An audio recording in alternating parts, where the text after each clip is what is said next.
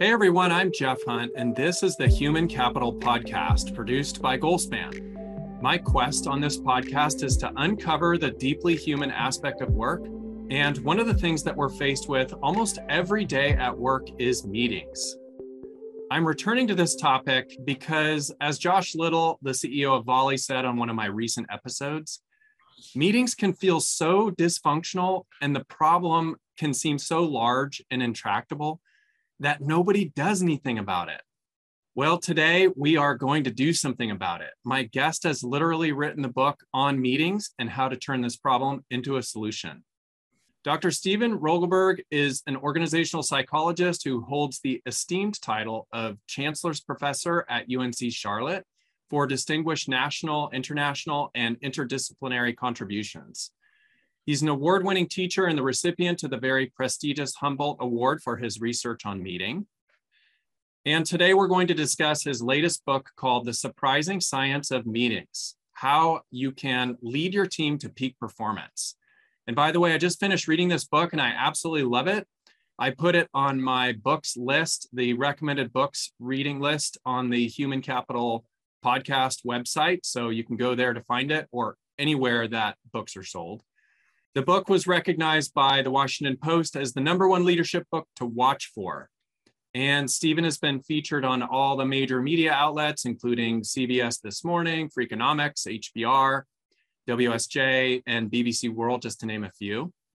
Adam Grant called Steven the world's leading expert on how to fix meetings. And he's currently the president of the Society for Industrial and Organizational Psychology. But before I welcome him on the show, I will share that Steven told me when he's not trying to avoid meetings or being depressed, having attended a bad meeting, he loves mountain biking, hiking, fencing, and watching Formula One racing and spending time with family and friends. Welcome, Steven. Thank you very much. Thank you for that lovely introduction. Yeah, thanks for helping our listeners try to solve this, uh, gosh, intractable problem. Is can we say that? you know, I actually don't think it's all that intractable. Just people have to have the appetite to actually do it. So often, you know, we think of meetings as just uh, or bad meetings as just the cost of doing business, and that's not true. It it can be fixed. Well, that's great, and I'm excited to unpack that with you. And before we do, I would love it if you would take us back on the journey of your career. Give us the thumbnail of how you eventually ended up where you are and also share who inspired you most along the way. Sure. You know, as an organizational psychologist, I'd like to study issues at work that are causing distress, that are very common, and I like to try to find solutions. And when you think about meetings, it kind of fits the bill, right? We have tons of them, people are very frustrated by them. And so I thought research could be incredibly helpful so that was why I, I was drawn to meetings. I, I, just saw it as an incredibly practically meaningful question that was just thirsty for solutions, and I wanted to be part of that. Um, in terms of who's been most inspirational in my life, it's such an interesting question, and you know, as I reflect on it, I I don't think there's a single person. I think there's multiple people that they were pieces of who they are that I found inspirational. I generally believe that it's hard to find not it's hard to not find something inspirational in everyone you meet. So yes, yeah, so I would say that it was multiple things from multiple people that have really inspired me to try to do meaningful work to help people. And going back to the be- very beginning, what what brought you into academia and research and sort of where what led you what led you to where you are? Sure. As a, a doctoral student, I couldn't decide what I wanted to do when I finished. And in many regards, academics allows you the flexibility to pursue multiple paths. So it was the intellectual freedom the intellectual entrepreneurship that can occur in academics that just allowed me to you know basically enact a professional identity that um, was multifaceted and that's what um, so it was an ideal fit Fantastic. Now, as we sort of enter into this topic of meetings, some people might say, Steven, that meetings are so bad. Why shouldn't we just get rid of them? Well, I mean, a world without meetings is really much more problematic if you really think about it, Jeff, because you know the fact is we need meetings. Meetings are where communication, cooperation, coordination, consensus decision making take place. In many regards, organizational democracy is manifested in meetings. Um, so the absence of meetings creates very meaningful problems. So the goal is not to eliminate meetings. The goal is to eliminate bad meetings so to eliminate bad meetings uh, points us to what some of the best meeting leaders are doing. Can you share a little bit about what are these folks doing that are getting it right? And and obviously, and we're going to unpack the the structural aspects of the meeting, what to do pre-meeting, during the meeting, post-meeting. But before we do that, maybe share a little bit about what these best meeting leaders are doing. Sure. In my interviews with thousands of individuals about um, the best meeting leaders. There's one description that seems to emerge associated with effectiveness, and that's a leader fully embracing their role as a steward of others' time. This notion of stewardship is very meaningful. You know, when you're a steward, you the thought of people leaving your meeting thinking that was a waste of time is very upsetting to you. When you're a steward you commit yourself to spending a few minutes to actually prepare for the meeting. When you're a steward you don't go to a meeting with the only hope of hearing yourself speak. You want to elevate other voices so this notion of stewardship underlies effective the effective leadership of meetings. It's just uh, plain respectful as well, isn't it? I mean, it's a at, at the the best leaders are have the utmost respect of the people that they work with in every aspect. And what you're really describing is respect for people's time. Yeah.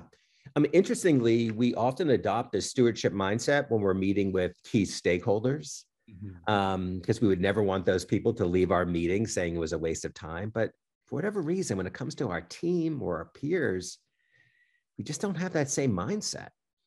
And that's highly problematic. Yes. It, and I think what's coming to mind for me is when you think about other stakeholders, maybe the example is the customer like we're we're going to be highly respectful of their time and we want it to be efficient because there's consequences. Yeah there's consequences. Whereas if i'm a mediocre manager holding lousy meetings there might not be consequences if i can hide or fly under the radar right? Yeah but i would say there are consequences. Those individuals um, that progress effectively through organizational levels they have a keen ability to work with and through others and that takes place in meetings. So while we might think that our behavior in meetings ah, doesn't really matter, to me, it's an incredible differentiator. If you're that leader who can effectively navigate a meeting, that's going to be incredibly helpful to you. Definitely. And I imagine performance goes up all the way around because people are more clear on what's expected of them. There's better engagement. If you're doing meetings well, then trust levels are higher, right? Yeah. Yeah, you're absolutely right. The consequences of excellent meetings are plentiful. While we often think about meetings as being places of drain, when meetings are done right, they can actually be places of gain. You know, we found that employee engagement with the job overall can be fostered through excellent meeting experiences. So good leaders, when well, I should say, when leaders run their meetings effectively, they promote employee engagement. Obviously, they're promoting team performance. Um, and as the team excels, it's only a positive reflection on the leader. Exactly. And I love your contrast of the meeting gain versus drain. Yeah. And share too a little bit about when you're when you leave a draining meeting, doesn't that have an implication on your like what's next for you? I mean, for me, just just as an example, if I leave a bad meeting, I'm I'm like sitting there ruminating on that for a little while. I would love to just kind of take that out of my brain and move to the next project, but isn't that a thing? It is. It is a thing. Um, it's called meeting recovery syndrome. Wow. And when we have a bad meeting, it does indeed stick with us. We do ruminate, and it actually affects our productivity post meeting. All right. So if you if we were to dissect meeting behaviors and talk about best practices from your from your book and your research, mm-hmm. talk to us about pre-meeting, during meeting, and post-meeting practices. Okay. So, so much of effectiveness can actually be predicted based on some of these meeting design decisions made. You know, and first and foremost, it starts with meeting size. Uh, larger meetings um, are fraught with different problems. Uh, they tend to be rated quite poorly. So, being careful with your invitations, keeping the meeting as lean as possible is essential. That's a design choice. And obviously, those people who are secondary to the meeting, you know, if we give them opportunity for input, we provide them with notes afterwards, they're going to be okay not going to the meeting. Compelling agendas are really obviously a meaningful design characteristic. I actually have an innovation in agendas. Would you like to hear that? I would love to. Okay. So most agendas are framed as a set of topics to be discussed what I want to challenge a meeting leader to do is to consider designing your agenda as a set of questions to be answered. And by doing so, you now have to think about the meeting, right? You have to think about really what you're trying to achieve. You have a better sense of who to invite to the meeting, right? They're relevant to the questions. You know if the meeting's been successful, the questions have been answered. And if you just can't think of any questions, probably don't need to have a meeting. Exactly. Another design decision is setting times properly. Um, you know, we know that there's this phenomenon called Parkinson's law, which is that work expands to fill whatever time is allotted to it. So if you schedule a meeting for an hour, it will take an hour. But we can actually use this to our advantage, right? We can start scheduling meetings for 35 minutes, 42 minutes, whatever it is, and we will still get it done and be able to return time to other people. And I guess the final design issue I'll probably that I, will mention here, and it relates to uh, virtual meetings in particular, is the importance of having video on during these meetings. Uh, video on improves presence um, and improves engagement. So these are all things obviously critical to meeting success. Now, there is considerations around fatigue. You know, um, however, what our research shows is that fatigue doesn't seem to really kick in if it's an excellent meeting. And so the video in and of itself is really not the fundamental problem associated with fatigue. It's just a bad meeting is drains the heck out of you. So that's that's probably the the fourth design choice I would advocate for. Video fatigue is such a real thing and obviously with the last couple years of covid yeah people are feeling that and it's potentially adding to burnout and some other uh, mm-hmm. problems that people experience in the workplace but one of the things that i've heard you mention that i really like is is leaving video on but turning your view yeah. of your own video off right that yeah so there's options in zoom and other packages that allow you to hide your self view and that's what I'm doing during this conversation. So I looked at myself to make sure I was in the frame, um, make sure I had no food hanging off my face. And then once I did that, my video is covered. So now I feel like I'm just talking to you. And this hiding self view is really meaningful. When you have your self view on, it's like looking at yourself in the mirror for extended periods of time. And that can be draining and um, taxing. So the hiding yourself view really allows you to minimize the downsides of video, but still promote that presence, which is so critical. And frankly, it reflects real life, right? When we go to a meeting, we don't have a video in front of us. We don't have a mirror in front of us. Right. And so turn off your self view and have your meeting. I love that. I love that. What about during meeting practices? So we show up, what should things look like? Sure. Okay. So, first of all, you got to start the meeting well. Try to start it with energy, appreciation, gratitude. Um, you know, this helps create more of a positive meeting mood state. And that's actually a thing. The best predictor of attendees' mood in a meeting is your mood. Um, so when you bring kind of that more positive meeting mood um, into it, um, you know, basically the whole meeting, you can, it will start to take on a different tenor and which results in better decisions, um, more careful listening, thoughtfulness. So that's key. I think, you know, this also goes to facilitation, um, kind of like what a great job you're doing here, right? So when you think about, you know, you're facilitating a conversation, well, meeting leaders doing the same thing. So that meeting leader actively facilitating, making sure they're gaining lots of voices.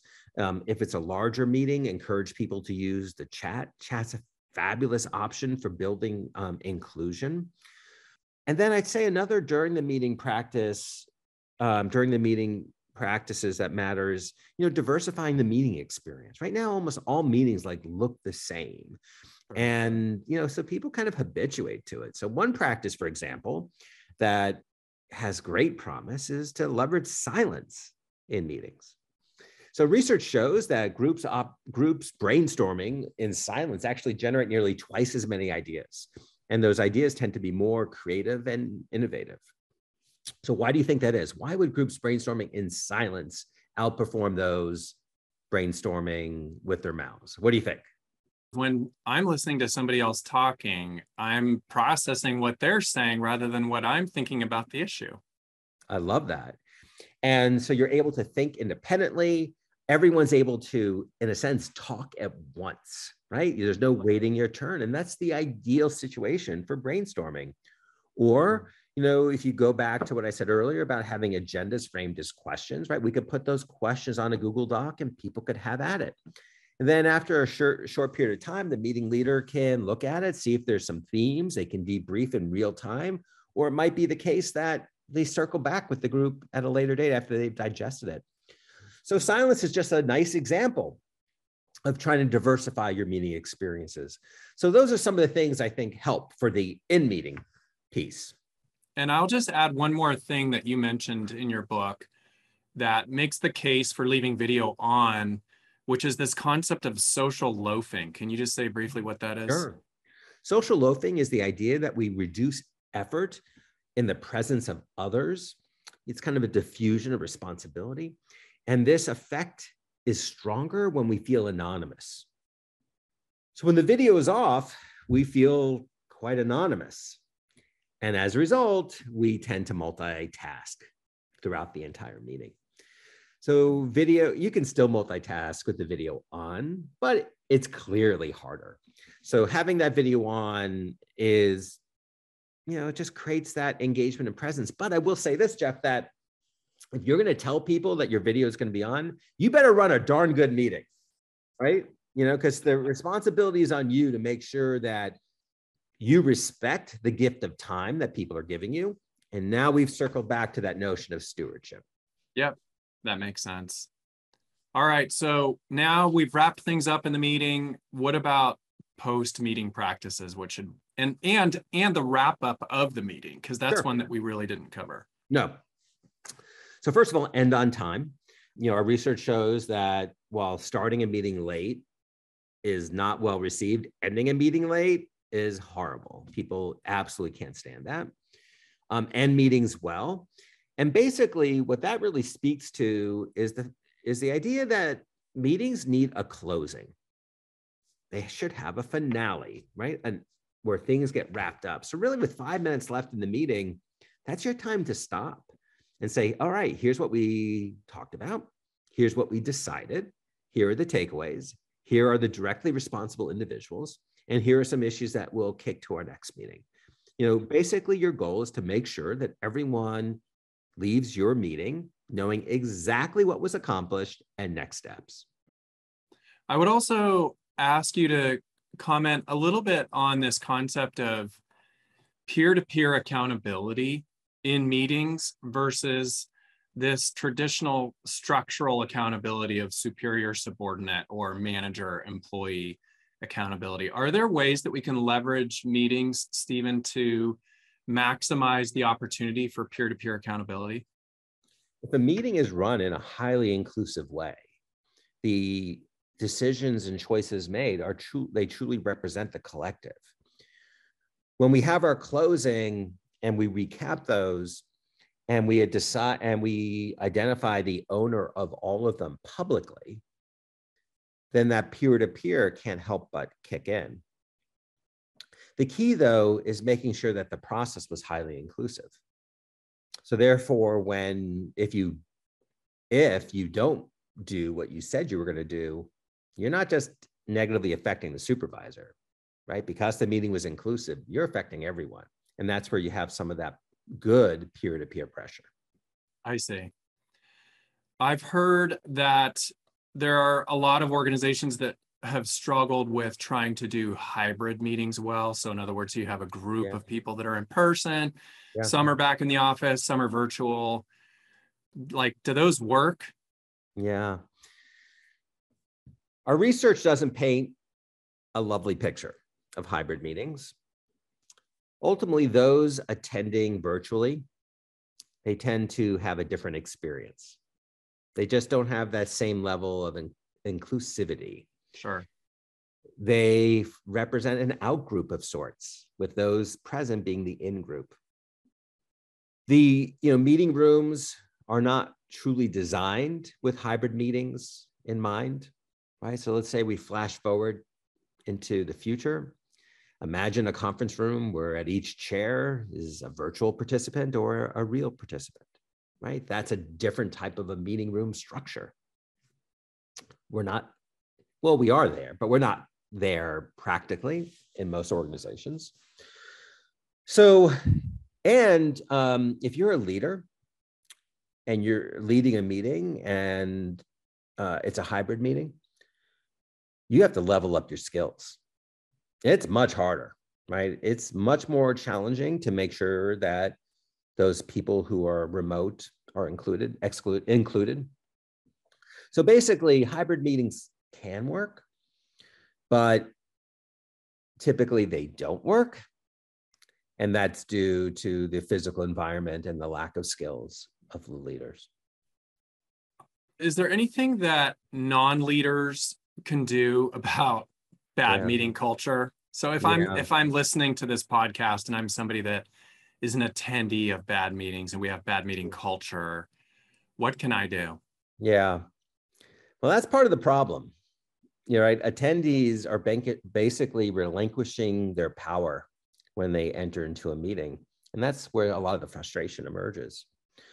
But there's still some things you can do. First of all, you can make sure that you are a model attendee right? Behave fantastically well, listen, keep it concise, don't dominate. You can also engage in shadow facilitation, right? You can do things such as, uh, Sasha, I'd love to, I know you were working on something like this. You know, would, was there anything you want to add, right? So they can actually do some facilitation behind the scenes, um, which is wonderful. And then finally, while we often spend a great deal of our time griping about the meetings we're in, it's often the case that we're still part of the problem for the meetings that we lead. So make sure your house is in order. make sure that you're running your meetings with stewardship, right? We can all find some meeting on our calendar that we lead. So while we could be held captive in other meetings, um, let's just make sure that we're doing a great job in ours. And hopefully, over time, our excellent meeting practices will become normative. I love that. I love that. We're going to shift into some lightning round questions. I'm going to ask you some quick questions. You just give me a top of mind answer. All right. First one is Steven, what are you most grateful for? Well, the answer that came to mind immediately was everything. Um, I'm just one of those people. I, I, gratitude comes pretty easy for me and uh, so I, I, get grateful for most anything. I'm grateful my pug is no longer barking. I'm grateful for the opportunity to chat with you about a passion area of mine. And so I can, I tend to always find something I'm grateful for. What's the most difficult leadership lesson you've learned over your career? For me, I overweighted con- the feelings of cohesion over productivity. So when I would lead a group of very diverse individuals, sometimes I was afraid to address certain topics um, out of fear that conflict would emerge. And I recognized after some time that my job as a leader is actually to create that positive turbulence, create those, you know, allow those conflicts to be discussed in a safe way. So that was the that was the leadership lesson I learned that I think has been very helpful. Uh, who is one person you would interview if you could, living or not? Oh my gosh, living or not? I mean, a list would be unreal. I mean, I could go historic. Uh, I mean, I could go. Oh my goodness, there's so many. That'd I mean, we fun, could. huh? Yeah, that would be a lot of fun. I mean, I'd love to go from Moses to Albert Einstein to hey, I, let's throw Jesus in there, Muhammad in there. Um, I mean, there's so many fascinating people.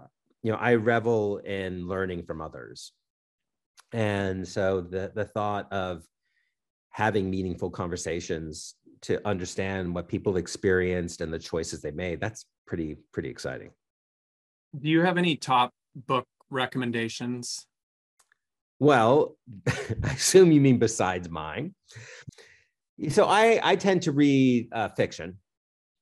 Um, you know, I read a lot of journal articles, so I tend not to read much nonfiction, other than my you know the kind of the scientific work. So from a fiction perspective, I'm reading it. I'm really reading a great book right now called the Hail Mar- Mary Project. It is really good. It won a ton of awards as one of the best science fiction but it's just executed fantastically well. So I'll throw that out there as a good fiction book if people want to read. All right. Well, I want to be respectful and end our meeting on time, but I'm going to ask you to share what's the single most important takeaway for our listeners if you had to summarize it.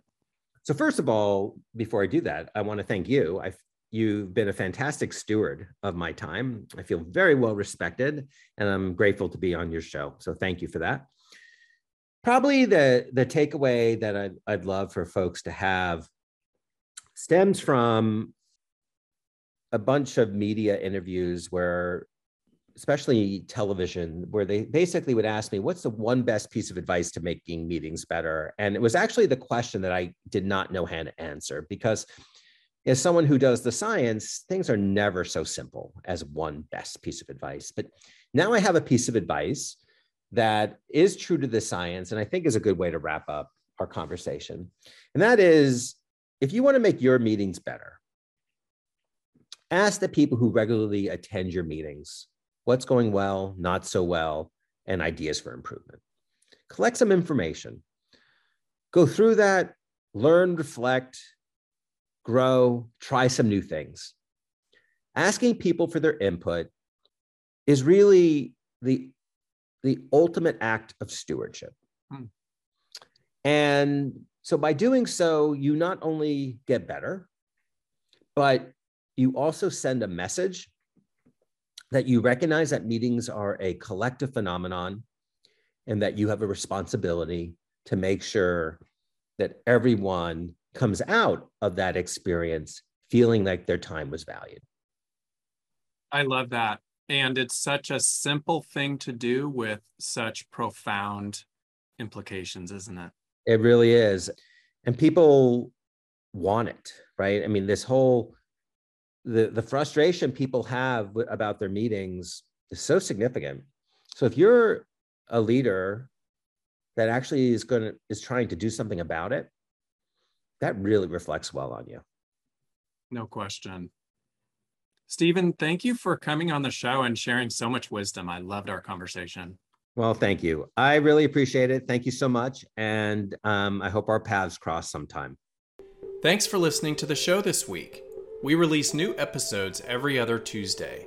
Let me know what you thought of this episode by emailing humancapital at goalspan.com. Human Capital is produced by Goalspan. Subscribe wherever you get your podcasts. And please share this podcast with your colleagues, team, or friends. Thanks for being human, kind.